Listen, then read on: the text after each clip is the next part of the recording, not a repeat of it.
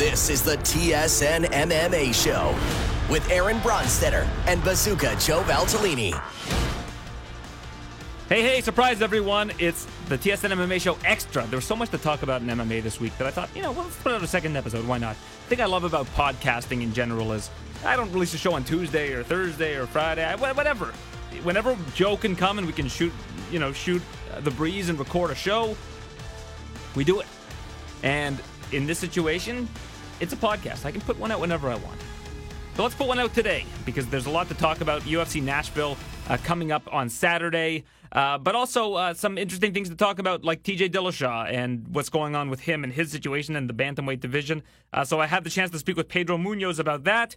Uh, the aforementioned UFC Nashville.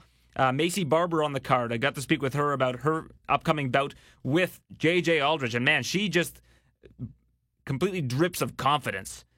She is the epitome of uh, confidence uh, and enthusiasm. And, uh, you know, at age 20, that's very, very refreshing to see in mixed martial arts. And uh, today is also World Down Syndrome Day. So there's one individual in the UFC who's done a ton of work uh, and advocacy for uh, Down syndrome and raising awareness about it. And that would be Devin Clark.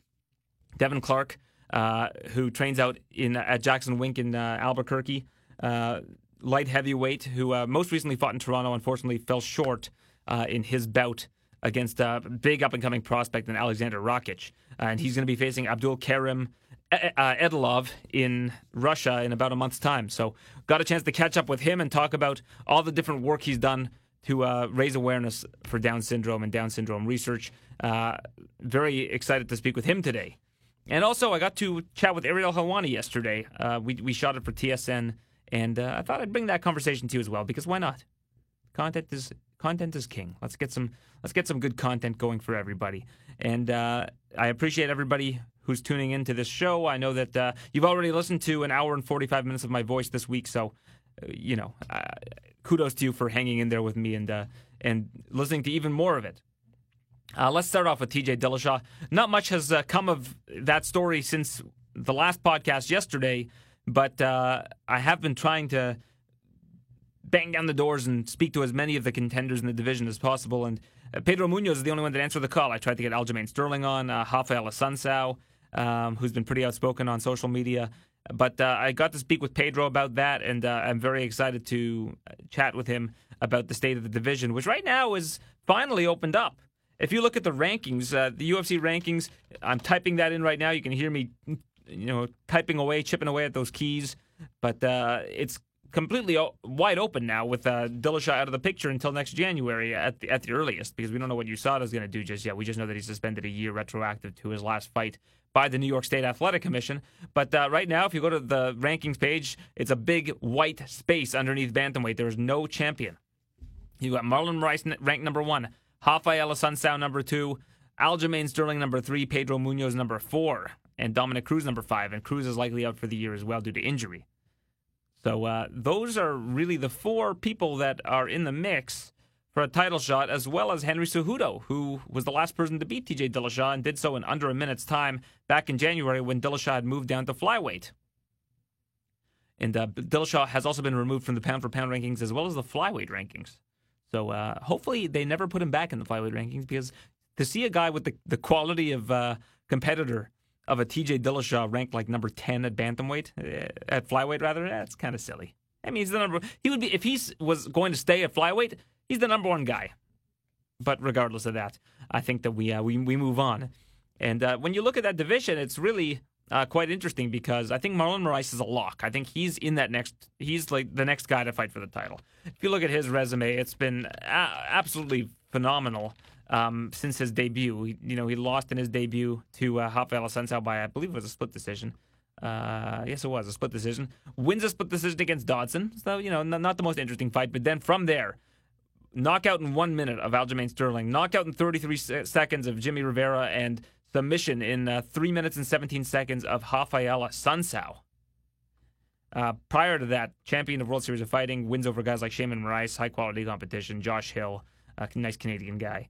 Uh, Miguel Torres in his in WSOF one, he won a split decision against Miguel Torres. But uh, Marlon Moraes is for real, man. He's uh, he's gonna have to, he's gonna be the favorite regardless of who he faces. I think at that bantamweight. I mean, eh, Cejudo, you never know, but I think Moraes is is gonna be favored. But Pedro Munoz feels that he has a case to uh, be that next guy. He knocked out Cody Garbrandt in uh, pretty devastating fashion back at UFC 235 earlier this month. Uh, super nice guy, and that's I think what's going to be an impediment for him getting this title shot is that he's not the type of guy that's going to come out and, and name names and point fingers and you know, knock on doors. He just wants to get in on merit. And uh, we'll discuss that in this interview. Uh, here he is on the TSN MMA show. It's Pedro Munhoz. I'm now joined by Pedro Munhoz, who got a little bit of good news, although not very good news for TJ Dillashaw yesterday, that uh, he is being stripped of the, well, not really being stripped, sorry, relinquishing the bantamweight title. Uh, so, Pedro, why are you next in line for a title shot? I've seen your name come up a lot. Cejudo's name's been coming up a lot. It looks like Marlon Moraes is definitely going to get the shot. Uh, why should it be you who faces Marlon Moraes next? Yeah, um, I have been doing a good job in the bantamweight division. You know, finishing almost all my fights, and then especially my last one. You know, I knock him out, the former champ, and you know, so Marlon Moraes, so Marlon Moraes has been doing his job too, finishing all the fighter, all, all the fights. You know, so I believe that's gonna be a very interesting fight. Uh, we both a finisher and you know we have been you know working we have been doing a lot of stem in this bantamweight division and i think that's the timing right now you know and he said he's a great fighter you know he's the, the flyweight uh the flyweight uh division champ uh i think the fight that makes sense right now at bantamweight it's Marlon Moraes and i so you know both both finisher both going to to finish a fight and that's that you know it's going to be very interesting tournament. Now I know you're not very active on Twitter. Uh, but one thing I've noticed already is that Mar- uh, Marlon and Henry Cejudo are going back and forth. Uh, are you planning on jumping in here? I, I, mean, you train with Colby Covington. You've seen how successful it's been when he, uh, you know, gets his name out there and gets on social media and says all kinds of things. I don't know if it's in your nature or not, but is that something that you might start doing to get your name out there? Yeah, we'll see. You know, um, like you said, I'm not very active in Twitter, things like that. You know, basically tweeters, I see a bunch of haters there, so that's why I'm, I'm avoid going there. I, I'm more active like in Instagram, which I have a lot of fan base there, a lot of friends and, you know, supporters, things like that. Um, if that's what need to get a fight, I guess I have to start doing that, you know, so I guess. What do you think is uh, your best asset if you were to fight Marlon Moraes? What do you think you do a lot better than him? Um, well rounded. You know what I mean? I believe that he has like good striking. You know, he's you know decent wrestling, jiu-jitsu, but I believe in that point of view, I'm you know better overall. Do you think that the flyweight division is going to stick around? I mean, I think the big argument for Henry Cejudo to get a shot is he beat Dillashaw uh, in that flyweight fight uh, in, in the spectacular fashion that he did, uh, especially with the this information coming out about TJ. Um, a lot of people think that he should move up to bantamweight because the flyweight division is going away. Do you think that that's the case? I'm not, you know, that's that's a lot of, you know, there's a lot of rumors going around about the flyweight division. You know, I'm not sure yet what's gonna happen if that division is gonna be extinct or not. And I, of course, I see right now, you know, I see right now myself. I see right now this is better opportunity. It's gonna be for me. So, um, not like I said in the interviews before, I don't know about the flyweight, you know, division. I'm not a guy that, you know, keeping like, like I said, social media, doing some of that stuff. I focus on myself, you know, focusing on my training, things like that. I'm, I'm, I don't know what the idea of to do it at flyweight division. If they want to keep that division, if they want to remove. So I'm not sure, you know what I mean? So, but the thing that I've been thinking since that I found out what happened with DJ is, you know, I think a better fight you know, an entertainment, exciting fight, Marlon Moraes and I. So not sure about flyweight division, things like that. I hope that division, you know, stay there in UFC, of course. I have a lot of friends, a lot of training partners that they're fight in that division. You know, one of them is, you know, uh, Formiga. He's fighting this weekend. We have a bunch over here, American Top Team, and I hope that division stay there. You know, some of the fighters, they're, you know, they, some of the fights they're very interesting, and I'm not sure what, what I I'm not sure why they want to take the division away. You know what I mean? So Demetrious Johnson, there was a guy that was nominated the division for a long time, and he's a Cam and beat him. So I think like it changed a little bit the scenario right now, and I'm not sure. I'm not sure if that. I'm not sure why they want to take the division away. If is that true or not? You know, and if if someone asks me what I think, I I think that they have a great fighter. They have a great fight. You know, so for me, you know, my point of view, they should keep the division. But it's just my point of view. Yeah, I agree with you, especially with Henry being the champion. There's so many new matchups that you can make it in that division. Uh, I think the worst thing uh, about this news for you is that it happened yesterday instead of maybe two weeks ago because UFC 237 is being headlined by Jessica Andrade and Rose Namajunas, and I think they would have wanted uh, a fight like yourself versus Marlon Moraes, two Brazilians against each other for a title on that card. Do you agree? Um, absolutely, hundred percent. Yeah. So w- when you when you heard the news yesterday about TJ, what was your reaction? Um, starting getting some of the text message on my phone. Oh, hopefully you get it the title next, or some of the guys that was holy shit. You know, that's your chance right now. Things like that, and then, you know, and then I went to, and then I went to the Instagram, and then I starting like they have a lot of like they started tagging my name all over the places, and, and and then I saw it, and then I found out that uh, TJ Dillashaw, you know, test positive for I don't know what substance. They didn't say anything about it, but I started seeing the news, and my first reaction was like, "Oh man, I think that's gonna be my my my time now." You know, um, you know, Marlon's number one, I'm number four, but a statistic being number four it doesn't make sense because I just knocked him out, the former champ, you know, about two weeks ago.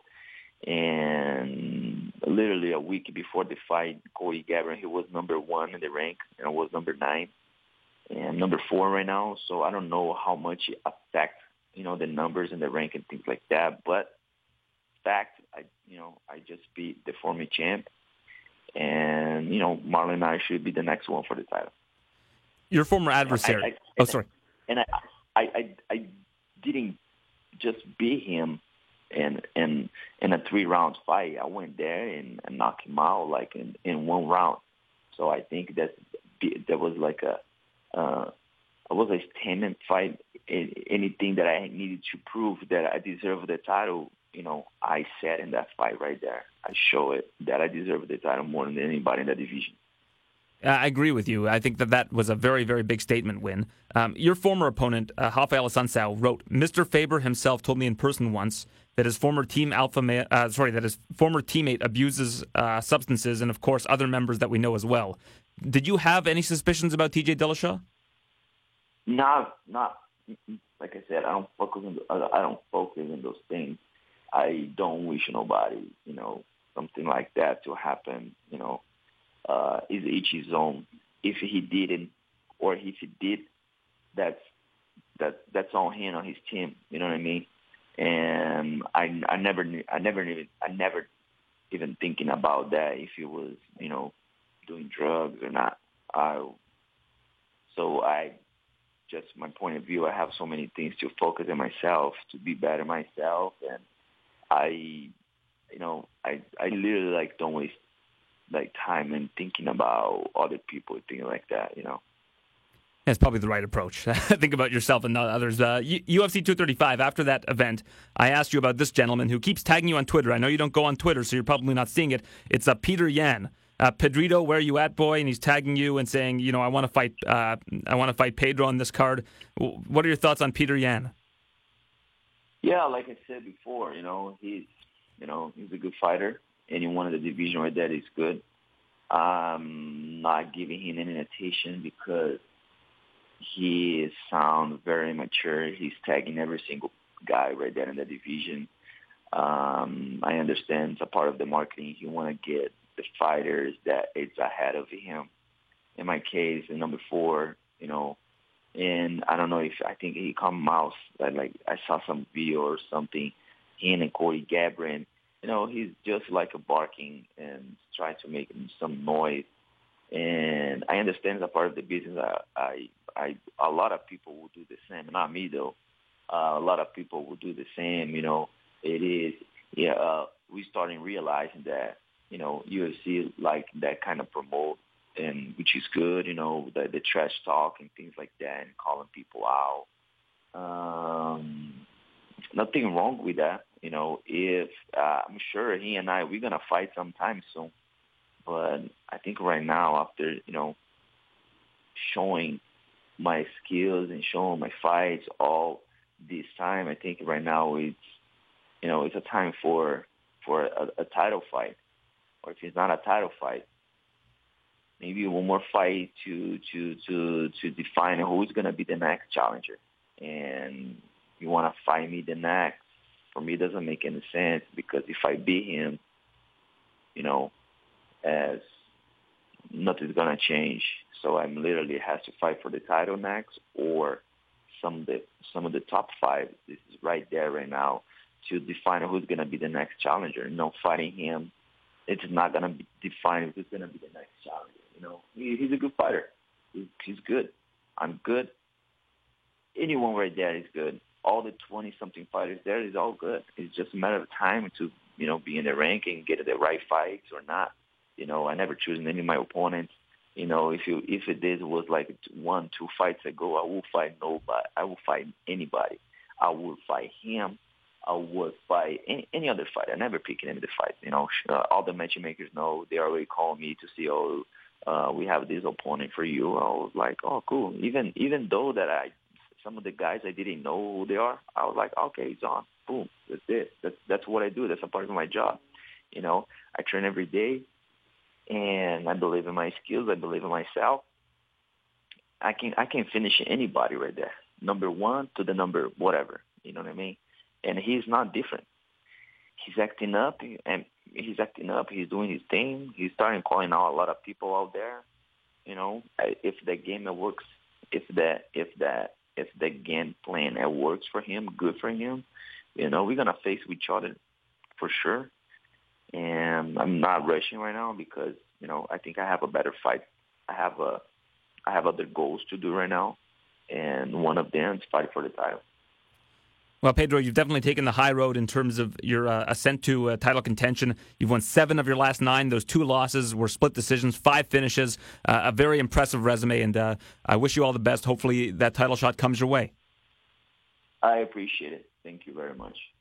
The young Punisher. He's at 32 now, so I don't know if he's still the young Punisher, but in, in terms of the sport, 32 is still very young. Don't get me wrong. Uh, you know, as a as a 37 year old, I think that uh, incredibly young, incredibly young. But 32 years of age, Pedro Munhoz uh, making a case to be next in line for the bantamweight title. And uh, looking at his resume, it's hard to argue. You got the knockout against Bryan Caraway in the first round, knockout against Garbrandt in his last fight in the first round. Uh, split decision losses. Those are the only things that have really been holding him back since uh, 2014. So uh, you, you look at what Pedro Munhoz has done in really the last four years, and uh, kind of speaks for itself. Seven and two record, two split decision losses. So uh, we'll see what how that plays out. But uh, he doesn't look like he's ready to, you know, get on Twitter and start chirping at people. It's just not in his nature. I told him get uh, get Colby Covington to run your account. Send out a tweet, say Colby Covington's running my account for the next uh, day, and he's gonna he's gonna name names for me because I, I that's not really in my nature. But uh, regardless of that, that was uh, that was Pedro Munhoz, and uh, very exciting to have him on the show uh, because I, I, always like talking to Pedro in person. He's a, just a really stellar guy, and um, also a very stellar competitor. So. Uh, good on him. UFC Nashville. Joe and I kind of touched on this in yesterday's podcast, but I wanted to get into a little bit more depth about this particular card. Um, I wanted to look at some other fights that are going on to whet your appetite for this card. This is going to be on TSN 3 tomorrow. Uh, starting at, I believe the prelims are at like 6. The main card starts at 8 p.m. So prelim probably at 6. And then you got the Fight Pass prelims that are likely uh, in Canada started around 5 o'clock. But the first fight on the card I really like a lot Eric Shelton versus Jordan Espinoza. Now, the fly, there's actually two flyweight fights on this card as they continue to whittle down this division. And it's, you know, almost like the Hunger Games in that division. You, you got you to win to stay alive. Like Lord of the Flies. Lord of the Flyweights. I am taking that. That's now a trademark of Aaron Bronsteter. If you use that, you'll be hearing from my attorneys. Eric Shelton versus Jordan Espinoza. And Jordan Espinoza looked phenomenal on the Dana White Contender Series. I, am I'm, I'm quite high on this kid. I think he's got a, a real future. And to see him as an underdog against a, a kind of an inconsistent guy in uh, Eric Shelton, a guy who, when he looks good, he looks great, but when he doesn't look good, he doesn't do much. So uh, that's one of these, uh, you know, a pretty interesting proposition for a guy like Jordan Espinoza. Uh, Espinoza has uh, won his last four fights. He uh, won with two seconds left in his fight against Riley Dutro with uh, the Dana White Contender Series. Was supposed to face uh, Mark De La Rosa back in uh, November, but that uh, that fight got canceled due to uh, an injury to Espinoza. Now he's making his UFC debut against Eric Shelton, and he's just a really exciting fighter to watch. Very very fast for the division, one of the quicker guys. So let's see how that plays out because I, am interested to see how he looks in his his debut. Um, I'm also interested to see how Randa Markos does against Angela Hills. She's alternated wins and losses up until her last fight where she got a draw. So it's been since it's joining the UFC loss, win, loss, win, loss, win, loss, win, loss, and a draw. So I don't know what she's due for now. I guess it's a win. We'll see how that goes. We'll see if the pattern continues uh, as she faces Angela Hill uh, on this event. And Angela Hill also alternating wins and losses in her last five fights, actually last six fights. Uh, and since joining the UFC, you know, loss, win, loss, win, loss. So neither of them have been able to find consistency in this uh, UFC strawweight division. That has just a lot of really, uh, it's a very level playing field. I think there's a lot of parity in that division. So uh, we'll see how the Canadian Randa Markos does. Uh, Alexis Davis, the other Canadian uh, in the the next fight, um, she is again, I think three and three in her last six. So she's also had some trouble finding consistency, but facing very tough opponents. She has a win over Jessica Eye, who's fighting for the title actually in June uh, at flyweight. Uh, lost to Ronda Rousey. A submission win over a fellow Canadian, Sarah Kaufman, who uh, had recently signed with the PFL. A loss to Sara McMann, wins over Cindy Dandois and Liz Carmouche, which is uh, really what vaulted her in the, the rankings at uh, flyweight, uh, but then a loss to Katlyn Chookagian. So uh, Alexis Davis also struggling to to make get you know get some ground in that division, and uh, she's going to be facing off against uh, Jennifer Maia, who lost her debut against uh, Liz Carmouche. Now you've got uh, Frankie Saenz versus Marlon Vera. That's a, a matchup that was postponed from UFC 235. Uh, I'm interested to see what Frankie Saenz has left. I mean, he's 38 years old. He's uh, you know, he was a Division One wrestler, but hasn't had a ton of success in the UFC. You know, started off hot out the gates, three and zero, oh, uh, then lost three in a row, and then has a split decision win over Murad Dvalishvili, which is a good win, and a decision win over Henry Briones. So uh, that's uh, that's what we've got uh, in that particular prelim fight. Before we get to the main event of the prelims, which is one that I'm really looking forward to, in Bryce Mitchell and Bobby Moffett. Now, Bryce Mitchell on the uh, Ultimate Fighter series that Brad Katona ended up winning, I thought he was the best guy. Uh, I know he didn't end up winning, but his ground game is really, really stellar, and I'm interested to see if uh, Bobby Moffett can neutralize that. Um, I like Bryce Mitchell in that one. I mentioned that on uh, on yesterday's podcast. Uh, Maycee Barber against J.J. Aldrich. This is an interesting one, and uh, you know I talked to Maycee a little bit later on. But J.J. Aldrich is not a is you know this isn't the squash. You know when you bring in somebody like a Maycee Barber, a 20 year old who you think has championship potential, a lot of the time you'll line them up against somebody who's not quite that good. Um, but JJ Aldrich is good, and uh, they're both moving up the flyweight for this one. Uh, JJ Aldrich, uh, you know, her wins aren't that impressive. A win over Danielle Taylor, no longer in the UFC. A win over Chan-Mi Jeon, who's no longer in the UFC, as far as I know. And uh, Polyana Viana, who's coming off a loss to Hannah Cifers, who just uh, lost to Maycee Barber. So uh, not not the most impressive wins, but she's looked good in those uh, those matchups. And I think that she's not, you know, she's trained with Rose Namajunas. She's not going to be somebody who rolls over for Maycee Barber. So that that's a really competitive fight. Uh, the odds um, indicate that Barber is the favorite, and I think that's the right the right uh, you know the line's accurate. But we'll see how that one goes. I'm interested to see how Maycee does against a really really high you know a, a much higher level of competition. Uh, then you move up to Luis Pena versus uh, Steven Peterson. Uh, Luis Pena two to one favorite in this one, and I'm interested in it because uh, Pena really impressed me on the Ultimate Fighter, but uh, he's he's struggled a little bit. Uh, you know, lost his last fight. Um, but you know, I think that putting him against Peterson is putting him in a position to succeed. You know, Peterson's a, a former bantamweight, uh, Pena a former lightweight, and I think that if you look at the size discrepancy uh, there, you're going to you're going to see a, a, huge size discrepancy. I mean, Luis Pena is a giant, six foot three, 145 pounds. Like that's no joke. He's a big, big dude. Even in person, very, very big guy. Uh, he lost his last fight by split decision to Mike Trizano, who uh, ended up winning that Ultimate Fighter season that he was in, but he got injured uh, after his uh, matchup against uh, Jose Martinez on the Ultimate Fighter. So now he goes in against uh, Steven Peterson in his new weight class. So Luis Pena is one to watch. He's a, a very interesting guy, good fighting style, trains at AKA and uh, I think could make big moves in that division due to his size. I mean, his size alone is going to make him uh, a very tough uh, out at featherweight. Six foot three is, is no joke for that division. I mean, he's big for lightweight. Now he's at featherweight. Uh, Jussier Formiga against Deiveson Figueiredo. Figueiredo undefeated, 15 and 0. We've seen a lot of undefeated fighters lose that O this year. But I don't think Figueiredo is going to lose that uh, in this matchup against Formiga. Now, Formiga is the number one ranked guy at flyweight right now. Uh, so with a win, I think that Figueiredo probably becomes one or two, might move behind uh, Joseph Benavidez. Uh, Figueiredo was actually supposed to face Benavidez back at UFC 233, but that event got postponed. Figueiredo wins in the UFC over uh, Marco Beltran, Jarred Brooks, uh, Joseph Morales, and John Moraga. Three of those wins com- uh, came by uh, finish. Especially that last one against Moraga was pretty devastating with that big body punch. Uh, so we'll see how he fares against Formiga. Uh, Formiga, one of the better submission specialists in the entire UFC, not just the flyweight division, but has two submission wins in recent years against Ulka Sasaki and Ben Nguyen, neither of whom are still with the UFC, not due to their talent level, but uh, essentially because they're they're getting rid of flyweights, lower to the flyweights, as I called it. Now you've got John Makdessi against Jesus, uh, Jesus Pinedo. This was one that had two guys that had different opponents. You had Makdessi against Nasrat Haqparast, and you had uh, Jesus Pinedo against Chris Gruetzemacher.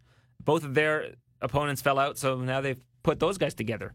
Uh, Pinedo from Peru, one of the very few uh, fighters in the UFC from Peru, uh, only 22 years of age, has a win over Devin Powell in his debut. Uh, he's going to face a, a, big step up in competition against uh, the bull John Makdessi. Uh, Makdessi on back-to-back wins over Abel Trujillo and Ross Pearson, three and one in his last four. So uh, since moving over to Roufusport, he's uh, he's looked really good. And uh, Jesus Pinedo is uh, a guy that uh, I'm interested to see how uh, Makdessi fares against.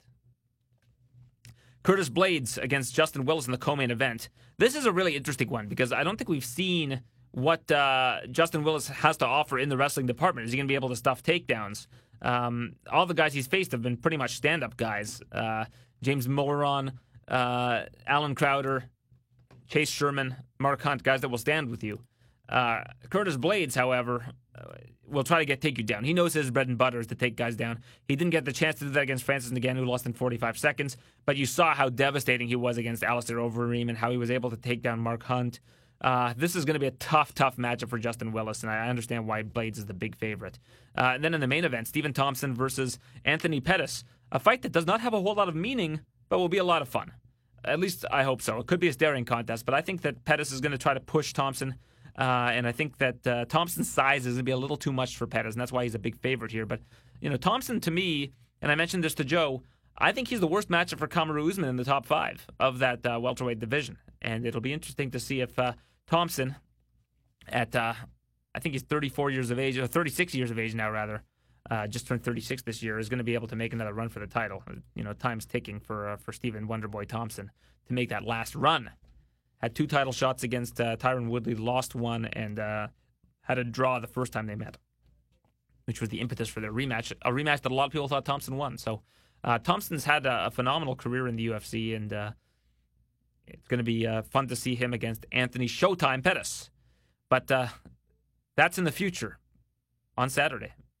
And we get a chance to speak to the future. And that's Maycee Barber, 6 0, 20 years of age, born in 1998.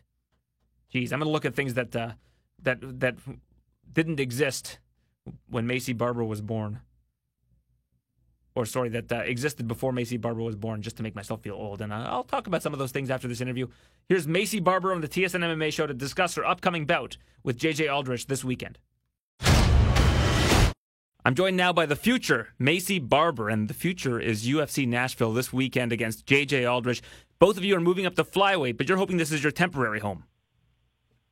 Yeah, for sure. Um, temporary home, but but in terms of temporary home, it'd probably be three or four fights. So, kind of a long temporary home. what's what's the reason for that?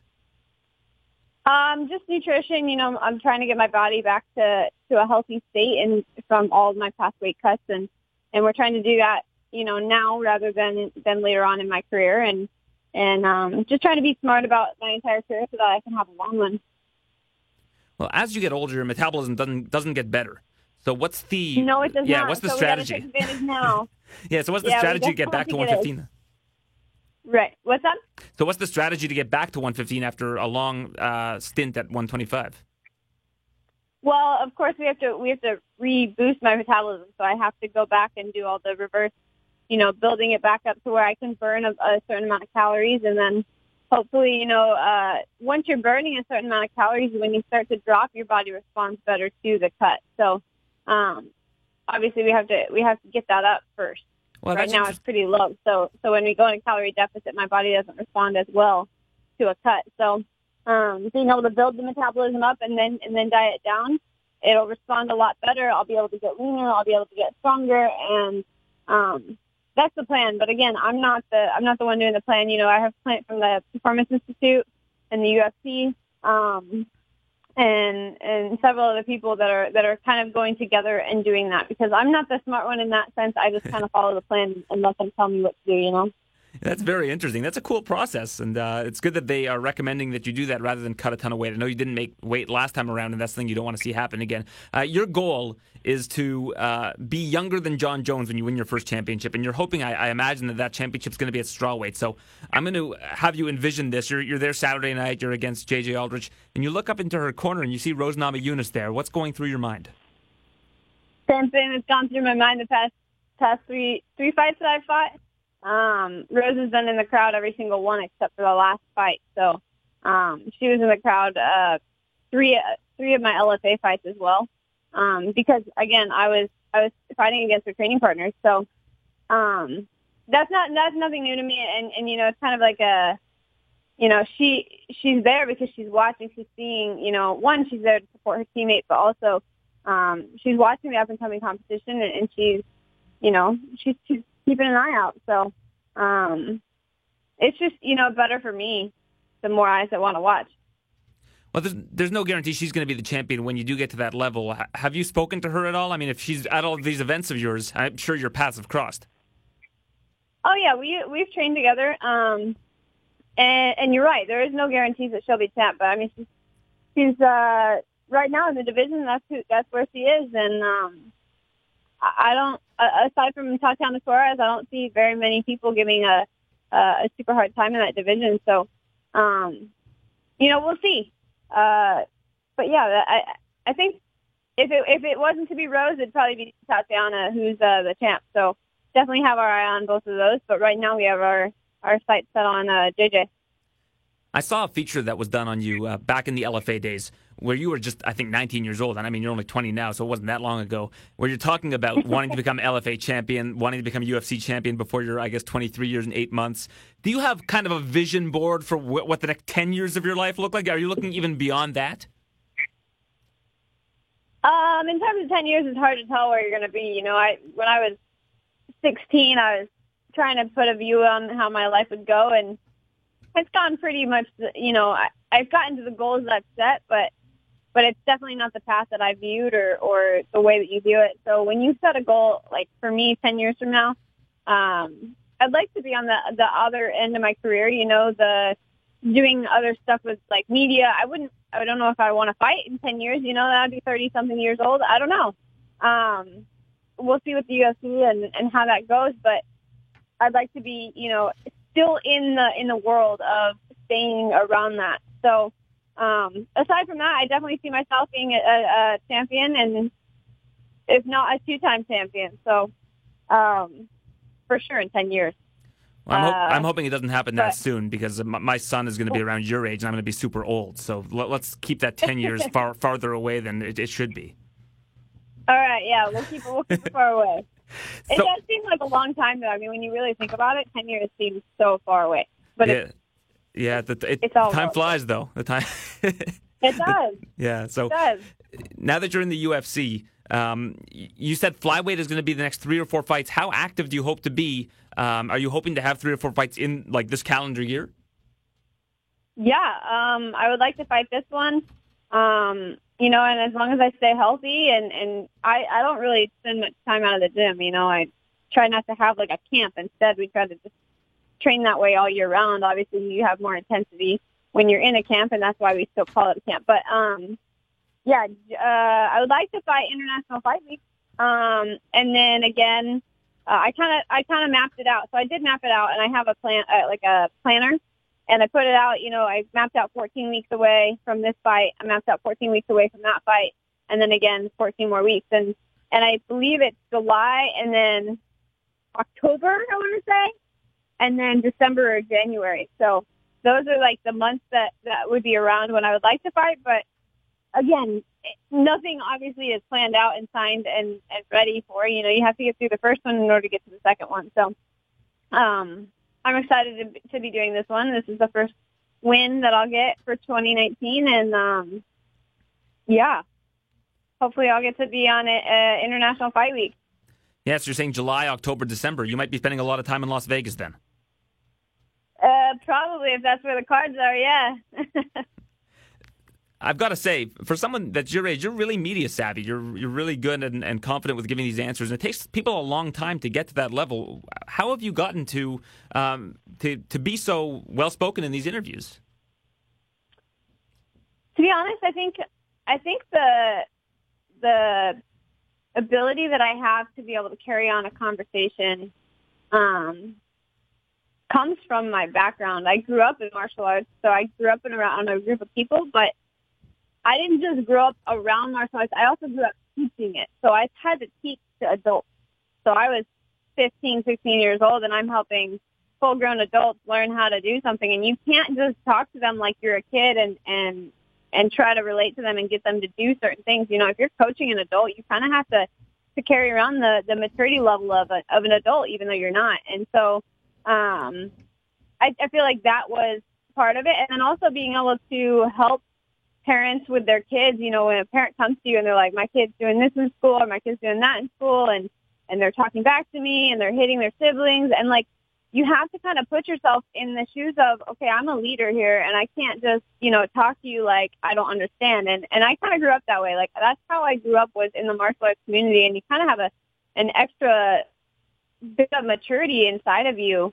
And then just the ability to teach. And I grew up, you know, from 2010 until 2018, we owned a gym, and that gym had over you know 400, almost 500 students at, at one point, and um, and I was just talking to people on a daily basis, and, and you learn a lot about people, about um, what people want to see, what people want to hear, and and also like the fact that you need to be as real as you possibly can with people, and you can't you can't like sugarcoat things all the time, and you can't you can't just be a, a people pleaser, and and sometimes you're going to hurt people's feelings and sometimes you're not. Sometimes you're going to make people really happy and sometimes you're not. Um, and, and honestly, I feel like that's kind of where I really learned it, you know, um, just having to talk to people every single day on a, like, for hours at a time. Um, and it's, it's multiple people. So you learn multiple personalities and, and, and multiple directions in which to take it. So that's kind of like a long roundabout answer, and hopefully I, I answered your question. Well, it was a great answer and a great example of uh, of how you're you're well spoken. So I appreciate that. Uh, you've had never had any qualms about calling out other opponents. You've talked about Mackenzie Dern in the past. Um, going beyond JJ Aldrich, are there any fighters either at flyweight or strawweight that you have your eye on that you think you match up pretty favorably against? Honestly, I don't. Um, I don't have anyone that I'm like, hey, I need to fight you. I have to fight you. Uh, obviously, the the more notoriety that a fighter has, the better they are for my career as well. Um, so I don't know because the UFC is going to give me who they're going to give me, and it's it's hard to tell them, hey, when they offer you an opponent, they're not offering it to you because they're just throwing a person out there. They're they have a way, a reason, and a and a a they have a reason behind why they're giving you someone. So um, trying to take the first person to give us, but also, you know, also working back and forth with them. And I have managers, um, a manager who will who will negotiate that with me and, and for me. And you know, if it's not it's not favorable matchup for us at the time, then then we'll talk about it. But we haven't had to run into that yet. So um, I don't have anyone that I have my eye on. Uh, yeah, the whole thing with Mackenzie Dern, I keep having people ask me that. They're like, "Well, what what about now that she's pregnant?" I'm like, "That's great for her. I'm excited for her um, to be able to start this next journey on of her life." And uh, honestly, you know, aside from that, that was just something that we had back in LFA when when she didn't she didn't fight me, and I I still wanted to fight her, you know. Um, but I don't have any bad blood towards anyone, and and uh, I'm just excited to you know continue on and, and and get these wins and get the finishes. So as long as I get an opponent, I'm gonna go out there and try to finish them, and uh, I'd expect them to do the same, you know. And hopefully we can put on a good show and and have some some fun. But I just want to keep getting opponents, getting able to learn and grow in, in camps, and and then go out and fight and have fun. All right, Maycee. Finally, uh, Dana White did a long form interview with Megan Olivi this week and talked about prospects that he's really excited about. And your name came up. He said that you're hitting him up all the time uh, through text, talking about how you want to be a champion. What kind of stuff do you send to Dana White, and how often do you send him messages? Um, just here and there, you know. Uh, I think I, I think the last well, the last time I sent him one, I just you know said thank you for putting out that article and and or not the article, the interview.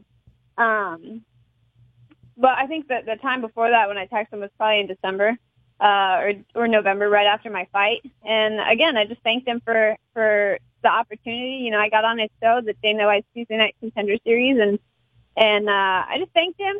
Um, and it was honesty. You know, a lot of people are like, "Oh, you're just trying to, you know, talk, talk, talk, and, and like be on the good side." But but really, I mean, we're a team, and I'm a team with with whoever whoever is in the UFC, and and we all have to work together to get what we want to get, which is, is success all around. So, um, but yeah, in terms of, of what I say to him, you know, I just I just remind him, and just like I remind everyone else, uh, that I will be uh, the youngest UFC champion, and that I will um, be successful, and I will have a career that is something to be built off of, and and I will have a name and and a platform because I know and I'm smart. You know, for 20 years old, I have a long career ahead of me, and I'm also smart in the sense of I know what what is marketable to um, the big companies and the and the people that you know are sitting on their couch and they just want to hear, you know, they just want to see an athlete, a really good female athlete who doesn't have to do all the things that a lot of female athletes are doing uh, to promote their bodies and to promote them themselves on a on a different level. And I want to be that girl that um, you know my younger sister can can can look up to and be like, I want to be a fighter, you know?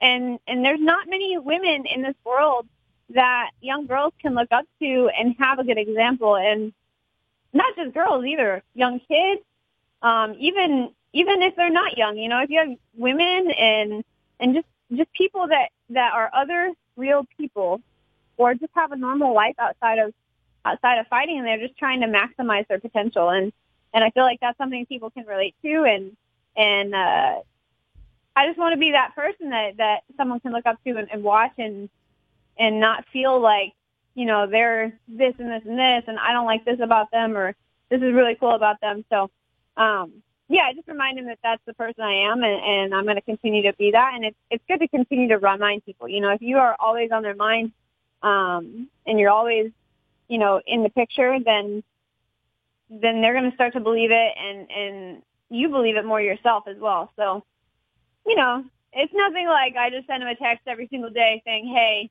you know, I'm going to be the champion, whatever." No, it's just it's just here and there, you know, when it when I feel like it's uh, appropriate. All right, Grace. Well, Maycee, thank you so much for your time, your enthusiasm for the sport, and uh, for your future outlook is really something to behold. And uh, best of luck this weekend against JJ Aldrich in Nashville. Thank you so much. I appreciate your time. That was Maycee Barber joining us on the TSN MMA show. And when she was born, the following things had already been released OK Computer by Radiohead, Homework by Daft Punk, Wu Tang Forever, the films Titanic, Austin Powers, Men in Black. All of these things predated Maycee Barber. But uh, I love hearing the confidence of Maycee Barber uh, talking about her, her, hopes to become a champion one day uh, before 23 years and eight months, which is when Jon Jones won his championship against Shogun Rua.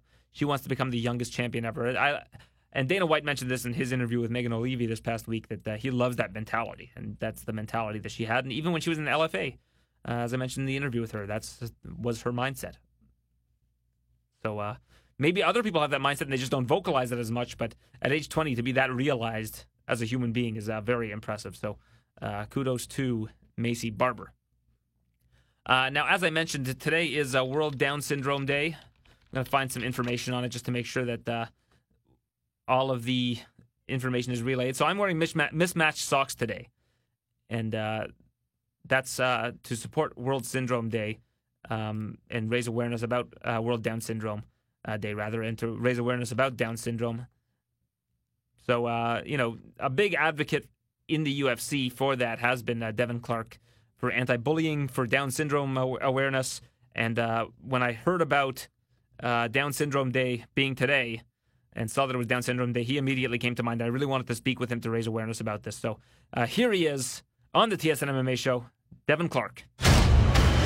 Today is World Down Syndrome Day, and uh, I'm very happy to be joined by Devin Clark today, uh, especially because of the work that you've done, Devin, uh, to raise awareness about Down syndrome. You've got your uh, your shirt that you have, the Fighting for My Homies with Extra Comies, which is actually on sale uh, today at uh, ReevesTees.com. That's R E E V E S T E E S.com. Uh, and of course, all, all the other work that you've done uh, in that realm. Uh, so, Devin, tell me why it's been so important to you to raise awareness about Down syndrome. Um, it actually all started about three years ago when I was newly in the UFC. My friend Kevin Kroger, he has a son Camden that has Down syndrome. Um, so I got close to them, and then you know we realized we can actually do something about it and spread awareness for for Down syndrome and you know um, equality and stuff like that. So we kind of ran with it. We started doing one thing, then it kind of just uh, it spread a little bit, and we got in you know working with some some of these companies like Reeves Tees, and it and uh, then being down here training at Jackson Wink MMA, there's a lot of big stars, and they, uh, you know, they helped me out as well. So it it got some, uh, you know, helped get some good awareness. Yeah, I think it's great that you've uh, helped uh, use your profile as a UFC athlete to, to do this, but also a lot of your teammates have really chipped in. I've seen Jon Jones has gone to different events, Holly Holm. Um, yeah. So, so how do you approach some of your fellow training uh, partners about uh, this cause and why it's important to you? Uh, you know, when it when it first came about, I just talked to them about it, and they were absolutely they were down. Uh, they were down to do it. And Jackson Wink MMA, we actually have an, an adaptive MMA program now. So kids with you know any disabilities can come and learn MMA, and it it, it helps everybody with their confidence and everything like that, and just meeting new people, and it gets the team team going to help other people. Uh, down here in, at Jackson Wink, we love to help people. So uh, being a fighter and switching switching you know uh, mindset there to, to helping instead of beating people up, it's it's a good thing.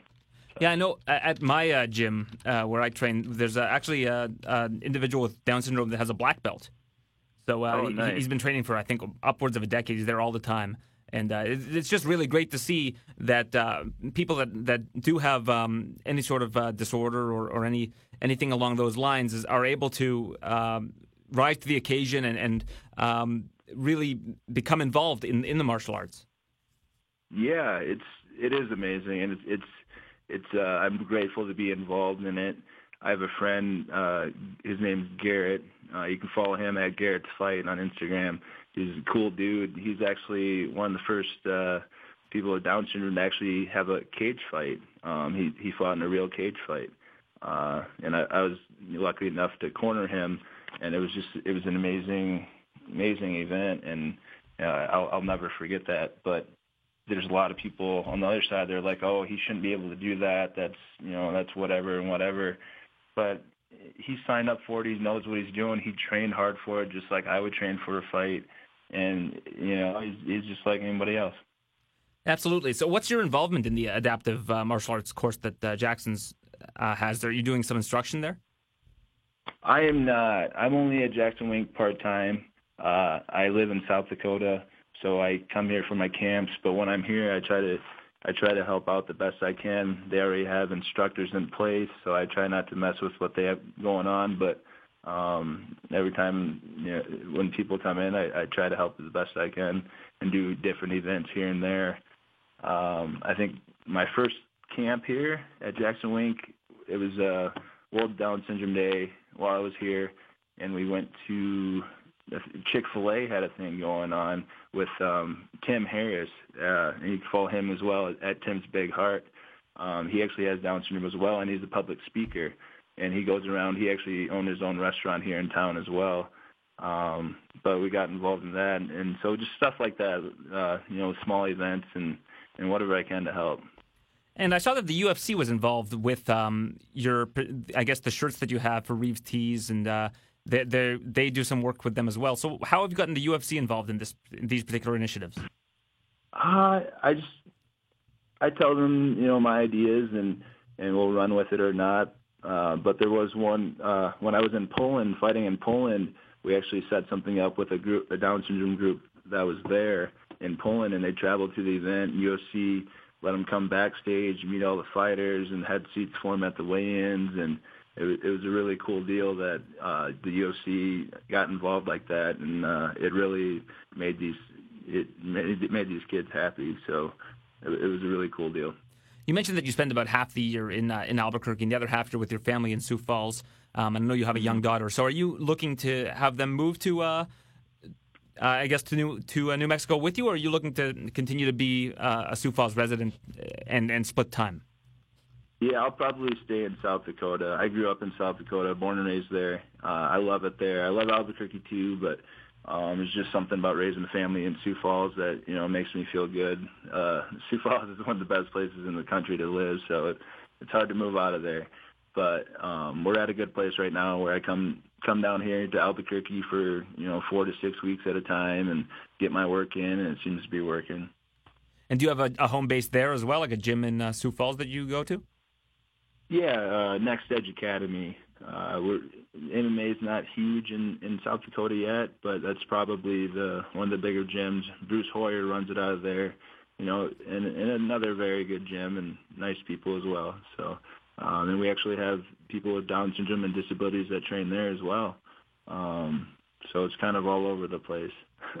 Oh, it's incredible to see uh, to see how involved you are with that and, uh, and how much of a difference you're making. Um, how what are some foundations uh, that people can look at in terms of uh, you know if they want to get involved or donate or anything along those lines?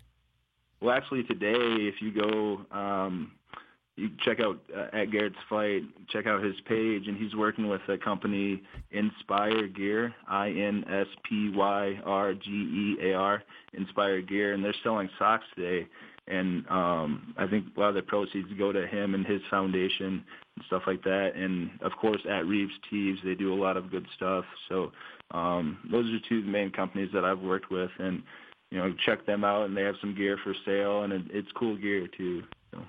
That's awesome. And uh, so, looking at your your UFC career, uh, you're three and three so far in the UFC. You've had a mixed bag of results. You actually were in my backyard in Toronto uh, back in December. Oh, yeah. um, so uh, now you're looking ahead. You got St. Petersburg, uh, Russia. That's uh, April the 20th against uh, Abdul uh, Karim Edilov. Uh, what can you tell me about that fight and why you accepted it? I've always wanted to fight in Russia. I've I've trained with some Russians here in Albuquerque, and I love the the culture. It's fighting is part of the culture. It seems like so. You know, I really wanted to fight in Russia against a Russian and earn earn that respect. You know, for for myself. It's just something that seemed cool, and a lot, not a lot of people would want to do that, but it's it's really a, a fighter's type fight. So. Yeah, this is a guy who hasn't been very active. Uh, the last four years, he's only fought once. Um, and mm-hmm. if you mm-hmm. look at, uh, I guess, his fighting history, he hasn't fought the best of competition. Do you think you can use that to your advantage? Uh, a fight's a fight. Usually, people come ready regardless uh, of their competition. So, I always just go out there and do what I do uh, regardless if they're ready for it or not. I'm going to be the best me. So. And given the background of uh, Abdul Karim Edilov, he's very involved in, in like che- Chechen government, and we know what there, there's some pretty dastardly things going on there. You're you're big in anti-bullying. Was that any sort of ince- incentive for uh, for taking this fight? Absolutely. Um, that was a cool cool part of it uh, and interesting. So it became an interesting fight. Uh, I try to keep politics and everything out of it and let the fighting speak. And you know, if someone that does care for all types of people can beat you, then that might teach them something. All right, Devin. Well, it's uh, great speaking with you on uh, on a day like today. Uh, you were the first person that came to mind when I saw that it was Down Syndrome uh, Day today, uh, and I'm very happy Yeah, well, that thank you. yeah, I'm very happy we got the chance to speak. So uh, thank you very much for your time, and uh, I look forward to seeing you. Uh, I guess it's next month. It's coming up quickly. About a month from today, you're going to be uh, in competition. Yep, April 20th. Uh-huh. All right. Thanks so much for your time, and best of luck with everything. If, if if there's anything that uh, you need us to do in terms of raising awareness for uh, Down syndrome, please give us a ring. All right, thank you. Appreciate it. That was Devin Clark fighting in the light heavyweight division against uh, Abdul Kar- uh, Karim Edlov in a month. I'm having trouble with that name, aren't I? Let's look at the light heavyweight division because there was a matchup made this week that I absolutely hate. And it was uh, Luke Rockhold making his debut in the division against Jan Blachowicz. I think that's at UFC 239. Uh, let me just double check that at International Fight Week. I just want to make sure I get that right. Uh, I'm pretty sure that is the yeah UFC 239 International Fight Week, July the 6th, T-Mobile Arena. Luke Rockhold facing Jan Blachowicz. Now, could you give Luke Rockhold a less interesting opponent? You've got Jan Blachowicz coming off of a loss. You got Rockhold jumping into the division, trying to make up ground, potentially become a title competitor, or title contender rather. And you give him Jan Blachowicz? I mean, when you have guys like Thiago Santos, you have guys like Johnny Walker who's making some noise. Why not put him against somebody that's going to really draw some interest, drum up some interest? I just don't understand this one at all. Like you look at the light heavyweight division right now, you have Dominick Reyes who just had a, a good win. That would have been a good opponent for him. Uh, Gustafsson and Anthony Smith tied up, but looking down the list, I mean, there are just a lot more options that would make more sense. Uh, I'm looking at Volkan Oezdemir, but I know that they trained together at uh, Combat Club or Hard Knocks 360 or whatever they're calling it that day, uh, these days rather. But uh, I just don't get it. I do not get why you have Luke Rockhold uh, face Jan Blachowicz in his debut. But that does lend some credence to my theory that they want to have Daniel Cormier in the main event of uh, or co-main event of uh, International Fight Week. They typically like to throw those guys on on the same cards, if I'm not mistaken. So uh, that's uh, one thing I just wanted to talk about because I, I just don't get it. I don't I don't understand why you make that matchup. To me, it, it just does not make a whole lot of sense. We also had uh, Antonio Carlos Jr. versus Ian Heinisch booked for uh, Rochester. I like to see Heinisch get a, a fight uh, in the next two months after, uh, basically a month and a half rather, uh, after what happened to him uh, traveling all the way to the UK and then his opponent dropping out on fight day is very, very difficult to, uh, it's a tough pill to swallow. Uh, speaking of Holly Holm, who we uh, mentioned in the, the interview with Devin Clark, she just signed a new six fight deal with the UFC, so she's going to be around for some time if she does end up fulfilling that contract. And then you've got RDA versus Kevin Lee, main event of UFC Rochester. Now that's an interesting one because uh, the welterweight division is getting crowded. It's getting very crowded. If you look at the top 15, I think I mentioned this uh, in my interview to Stephen Thompson. I think six of the people in the top 15 are on six plus fight winning streaks. And now you've got a guy, fourth ranked guy like RDA against Kevin Lee. So if Kevin Lee ends up winning that fight, you're gonna bump somebody, one of these killers like a Vicente Luque or a Gunnar Nelson or one of these guys out of the uh, top 15. I know Gunnar Nelson's coming off a loss, but I mean this this is getting to be a very crowded division. Uh, Kevin Lee says the move isn't necessarily permanent, but uh, that matchup came up and he was interested in it. Now, what's going on with Gregor Gillespie? Because Gregor Gillespie should be on that Rochester card. He's like the upstate New York guy. Let's get Gregor Gillespie on that Rochester card. I'm actually going to be in attendance for that Rochester card. It's very close to Toronto, so I'm going to uh, make the drive, cover that event for TSN. So having somebody with the charisma of Kevin Lee that can uh, deliver some nice sound bites is never uh, never a bad thing. RDA too. RDA likes to talk. English might not be his first language, but he uh, he has a lot to say. Uh, Barboza versus Gaethje's in just over a week. Ooh. Who's not excited for that one? This Philadelphia card's quite nice. I like it. I mean, the co-main event of David Branch versus Jack uh, Her- Hermansson leaves a little bit to be desired, but Justin Gaethje versus Edson Barboza is a great, great, great matchup. Um, also looking ahead to that Rochester card, um, I think that uh, it's going to have uh, some some solid fights on it. You have Aspen Ladd versus uh, Sijara Eubanks, uh, Mike Trizano coming off that win and winning the Ultimate Fighter against Grant Dawson, who I think is a really tough fighter. So uh, a lot to like about that card as well. Um, that'll be after UFC 237. No, I was thinking about UFC 237 recently about how the headliner is Rose Namajunas versus Jessica Andrade, but my mindset then went to the Aldo versus Volkanovski fight.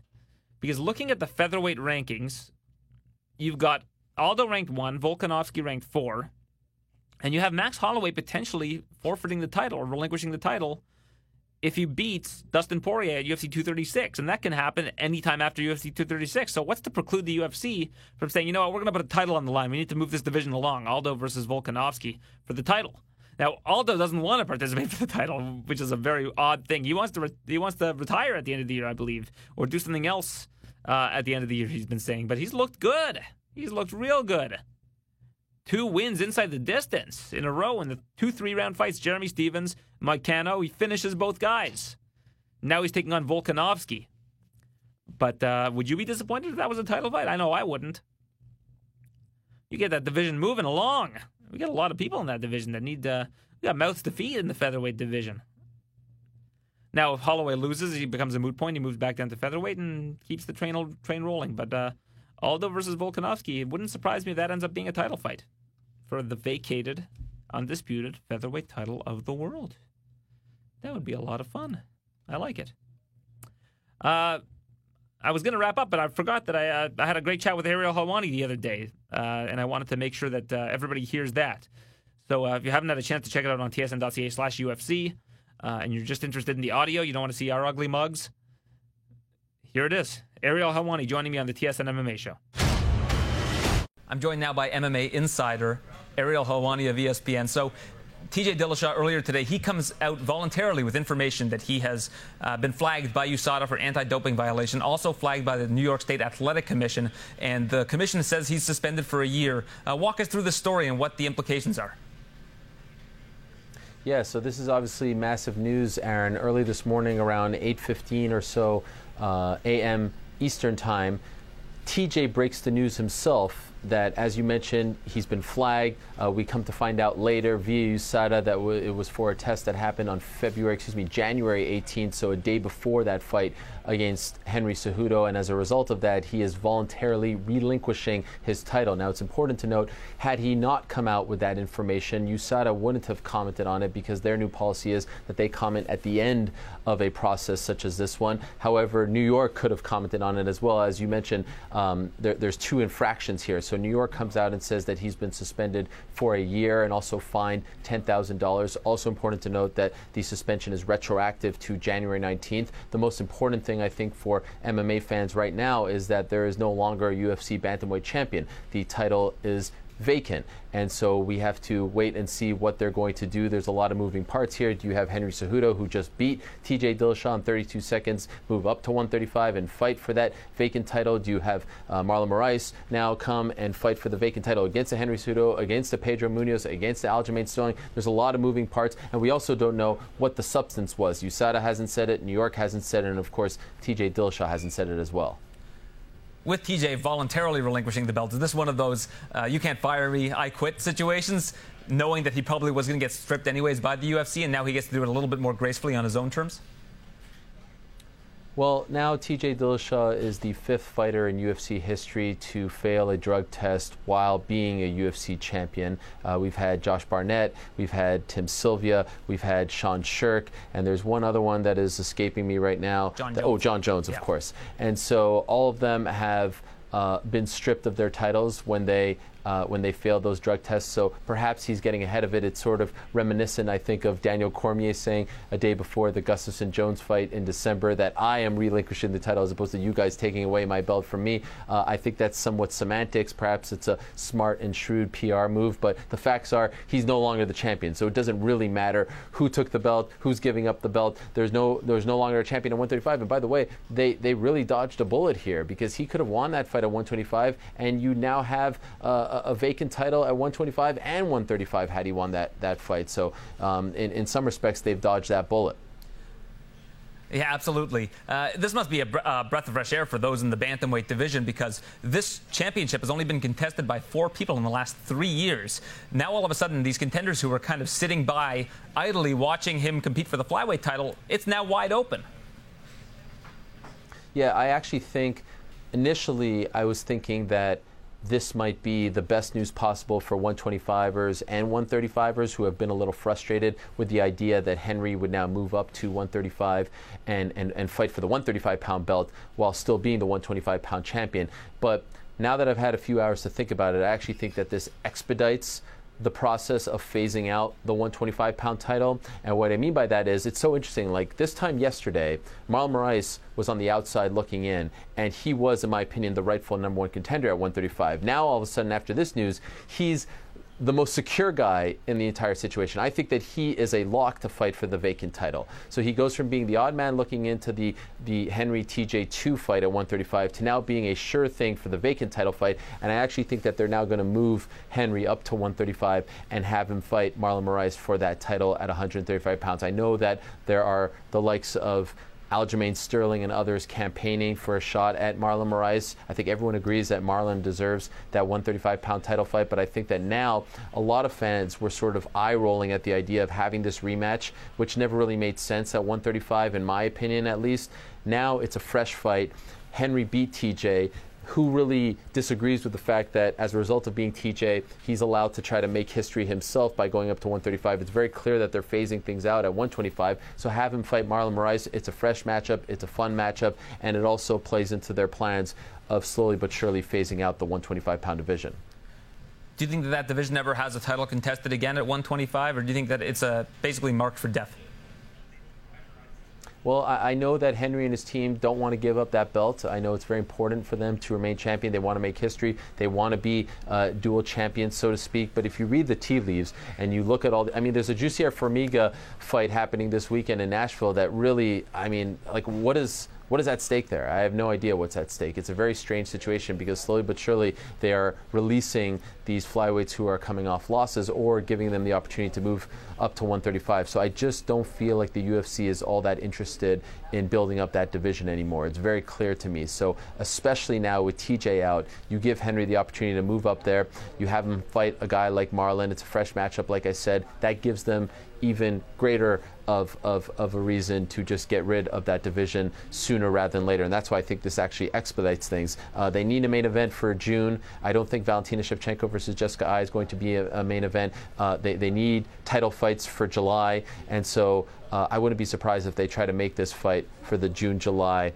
range. You reported yesterday that the uh, first Canadian main event of the year had been verbally agreed upon. Al Iaquinta and Donald Cerrone. Was made official today by the UFC. What do you think are the implications of that fight, and what do you think Canadians uh, have to look forward to with that particular card?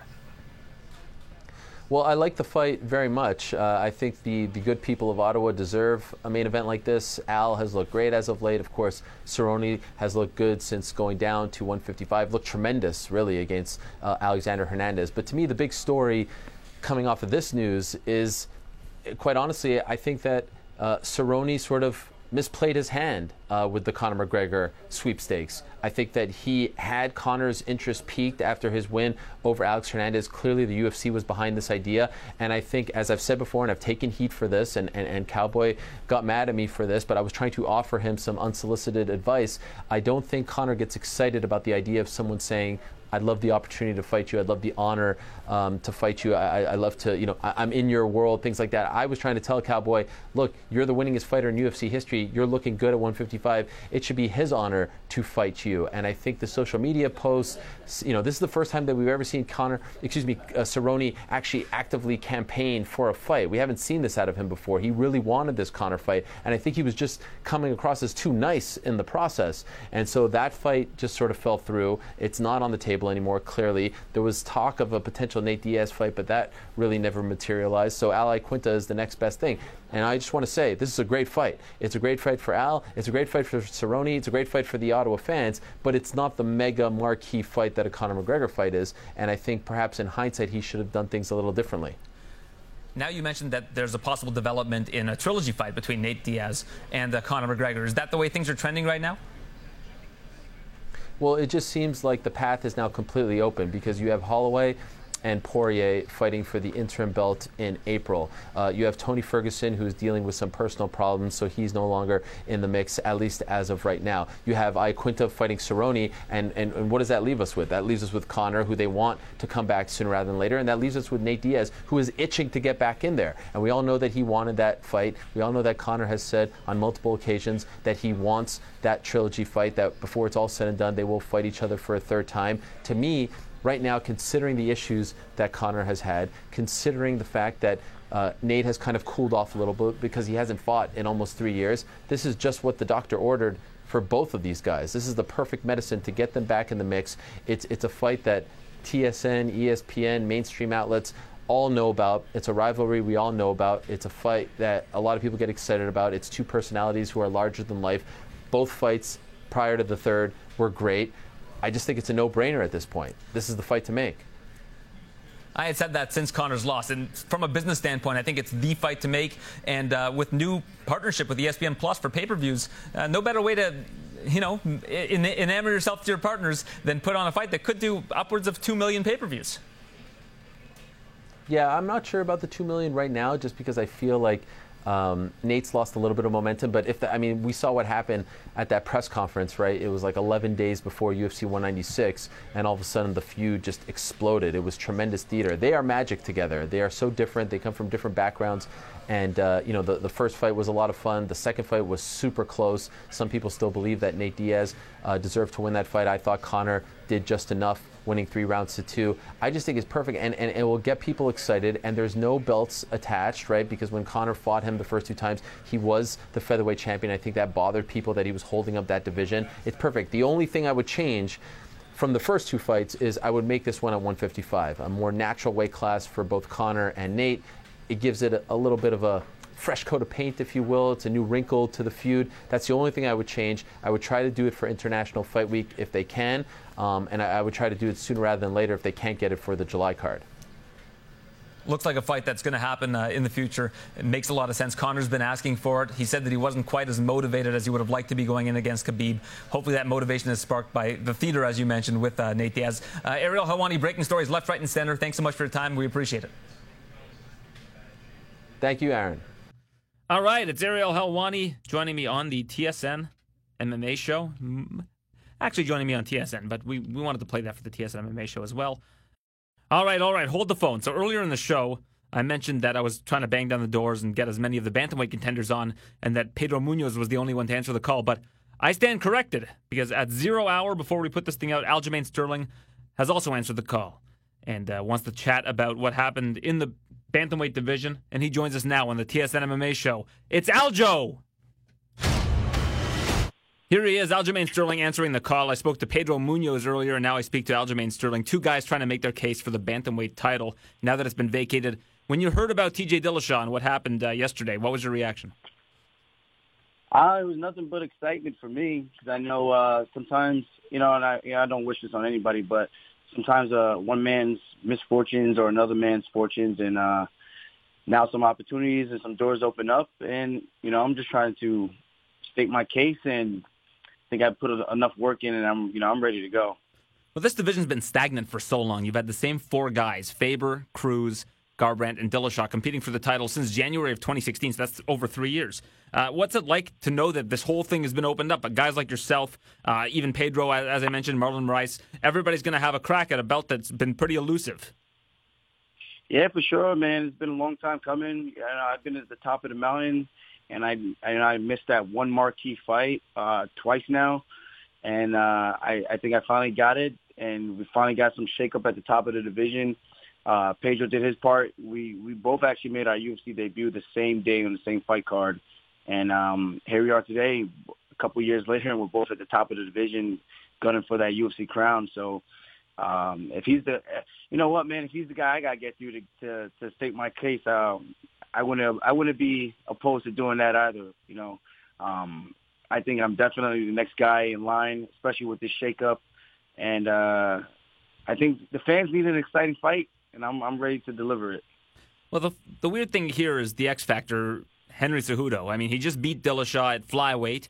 Uh, Dillashaw obviously ends up testing uh, positive or having an adverse t- uh, test result, but Cejudo seems to be, you know, asking for this title fight, uh, even though now it would be with Marlon Moraes. What do you think about him being part of this whole situation? He hasn't even done anything at his weight class yet. I don't. I don't really understand it. it you know, the the whole thing was, you know, I, I get it if they're getting rid of the 125 pound division. If the UFC is not going to finally come out and say that, then what are we doing? The guy has worthy contenders at his weight class that have beat him already. Let him defend the belt at 125, and if the and and then if he wants to come up, I understand it. You, his credentials they speak for themselves. He's an Olympic, you know, gold medalist. I get that. He's a UFC world champion now. Um, a lot of people didn't think he beat Mighty Mouse in his title fight to earn him the belt in the first place. But um, here we are. He's he's in a position that uh, a lot of us are trying to trying to take from him. And uh, we're the ones that have been putting in the work at this division and, and knocking off contenders. I just don't think it makes any sense for a guy who hasn't done any work at this weight class to come up and just skip the entire line. This whole Conor McGregor thing is getting so played out with super fights. Um, there's guys who who've been fighting and and clawing through the battlefield to to, to get to this point in their career. Um, at the end of the day, we're people, man. We we got families. You know, we're not we're not doing this just to do it. We're doing this at the, for the one main goal, and that's to become UFC world champion. Cejudo's already that at 125. So the 135 pound division needs to needs to figure out who's the the new bantamweight king at this division right now, and Cejudo could just go go play in the sandbox down there or something. I don't know. Get just get out of here. I mean, that's what Joe Benavidez was saying. It's the issue with flyweight is that it was so stagnant with DJ beating everybody. Now you've got a new champion and so many new matchups you can make, and now they're closing it down. It doesn't seem like ideal timing. And as you mentioned, all you bantamweight uh, contenders have been working really hard to get to where you are right now. Given that, uh, as I mentioned before, the, the four contenders since 2016 have been the same guys. So uh, that that's the problem that I think a lot of people have with uh, Cejudo entering this mix. Yeah, for sure. I, I agree. It just he hasn't done any work in his division. Um, we seen we see this time and time again. I'm not saying he can't beat guys at 135 because he's he's a very talented dude. But there are guys who deserve this position and have earned their shot. Marlon's Marlon Moraes is one of those guys for sure. That's hands down. And uh, I would like to think that I'm next, being that Marlon just beat a Sunsao, and I'm ranked third in the division. I beat a guy who beat uh, who beat Pedro Munhoz and Jimmy Rivera. Um, Pedro just took out the champ, who I thought didn't even deserve a chance to, to fight for the belt in the first place. He kind of just got bumped to the top of the line because of uh, tattooing his face and his neck and his, and plucking his eyebrows. So I guess the UFC liked that and they they pushed him instead of guys who are who are doing the right thing and are are clean cut. Um, you know what, man? Sometimes I guess you you got to be a little bit of an asshole. You got to be a little bit of a of a of a bad boy. It seems like that's the the way to get title shots these days. And uh, I don't know, man. You know, I've been working so hard for this, and my opportunity is finally here. I just hope the UFC does the right thing. But at the end of the day, if I got to fight one more, I'll fight one more and uh, solidify myself as the number one contender. Well, you mentioned that that's the way you have to promote yourself, and that's the biggest issue with Pedro Munhoz. I spoke to him, as I mentioned earlier, and he has a Twitter account that he doesn't use. Uh, you already see yeah. Cejudo and Marlon Moraes going back and forth uh, and trying to create some sort of buzz and some sort of hype, but Pedro refuses to do that because he's such a nice guy and wants to take the high road. Yeah, I agree. And the thing that sucks is I don't even think Marlon's even writing his own tweets. I think it's his manager, um, Ali Ali um, Bazad. I can't even say his name. Abdelaziz. Ali. Abd- I'm not even gonna try to say it. Ali, Ali, he manages he manages Cejudo and he manages Marlon Moraes, and he also manages Cody Garbrandt. So when you when you have like a logjam like that at the top of the division, you get this guy. He he's getting paid on both ends, and you know I'm not trying to mess his money up, but obviously there's there's some uh, there's a little bit of a, a contract not conflict contract, of interest. Um, conflict of interest in this in this situation. You know, he's double dipping. So he's trying to make the fight between both his guys, but that's not the fight to make. I mean, I, I get it on his angle, but um, if these guys are going to talk, let them do the actual talking. You know, he's he's the guy running. The sh- he's kind of like running the. Sh- I don't want to say he's like the puppet master. I guess. I, I don't think he's doing it for Cejudo. I think Cejudo's intelligent. Not even intelligent. He's uh, articulate enough to write his own stuff and post his own stuff and uh, be himself. But I, I guess Marlon might need a little bit more help with that stuff in terms of just his upbringing and being from a different um, cultural background. Um, English is not his first his first native tongue, so I get that. But I, I this is just it's just getting really weird. It's, I, I'm starting to call this like this is the real drama show, and uh, I don't know, man. It's just I, I talk because that's just me. I like to build the interest in the fight. That's me. I naturally do that. You don't gotta you don't gotta pull that out of me. But I'm not gonna ever go above and beyond and go start crossing lines, but like full on Conor McGregor attacking countries and things like that. But um yeah, man, I, I understand Pedro and that's why I think he's gonna get passed up by by myself.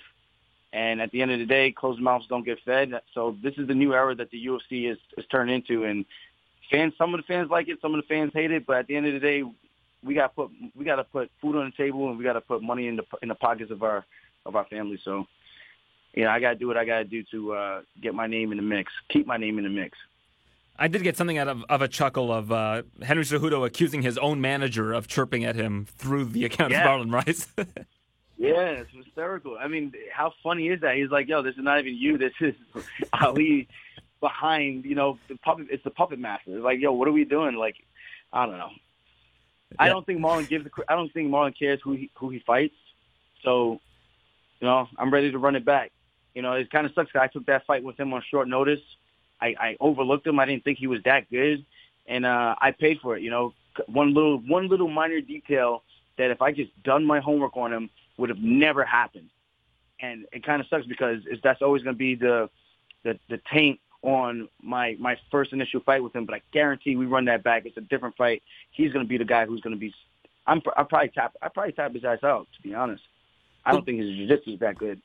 Well, the weird thing about that fight is watching it back, it looks like a lot of the contact was incidental. Like, I don't even know if he was purposely targeting you, knowing that that was something you were going to do, or if he was just throwing a kick and you, you went for something that ran into his leg. I mean, do, do you ever look back at it and think that that's something that may have happened?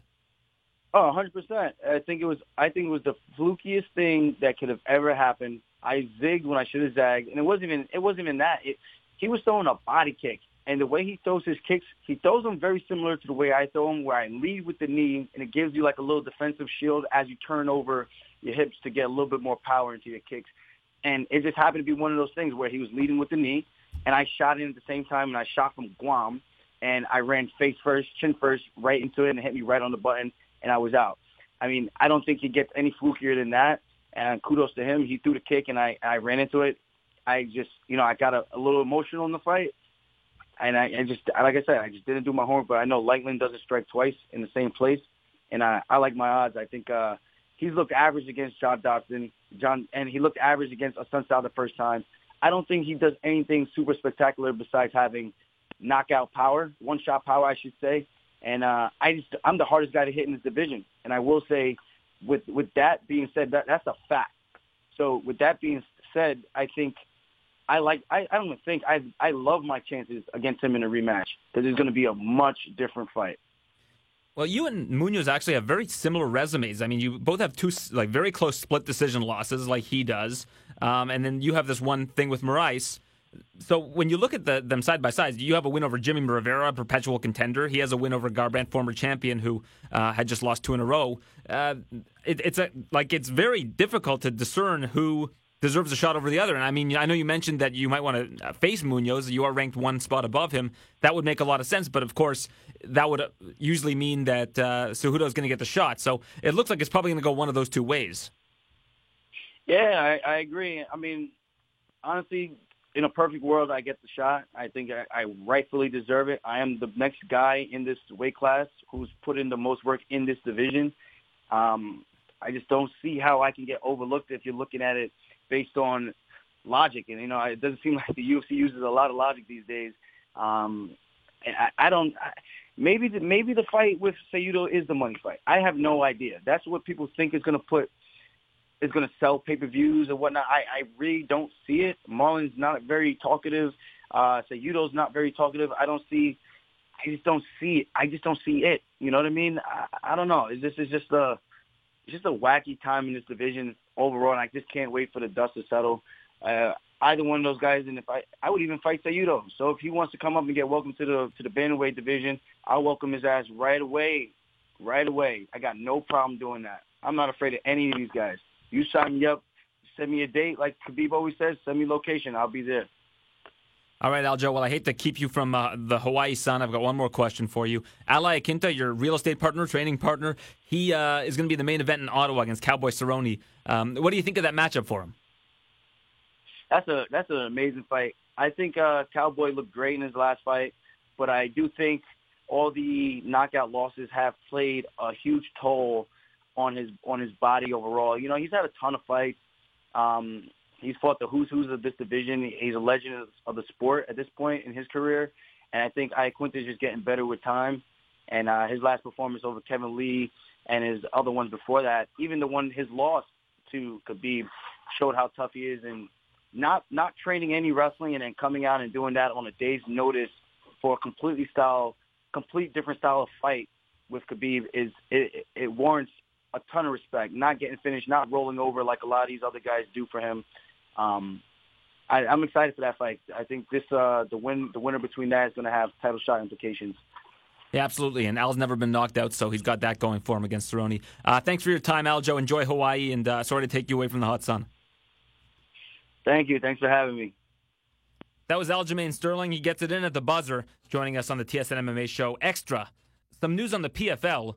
Uh, uh, release that came out today. It's the PFL has some new uh, fighters that they uh, have joining their tournament. And uh, one that stands out is Jordan Johnson, 10 0, was 4 0 in the UFC. He's going to be in the light heavyweight uh, tournament. And a lot of people are sending me messages saying, oh, why, why wouldn't the UFC resign him? Why would he go to the PFL? Well, the PFL's offering a million dollars, my friends.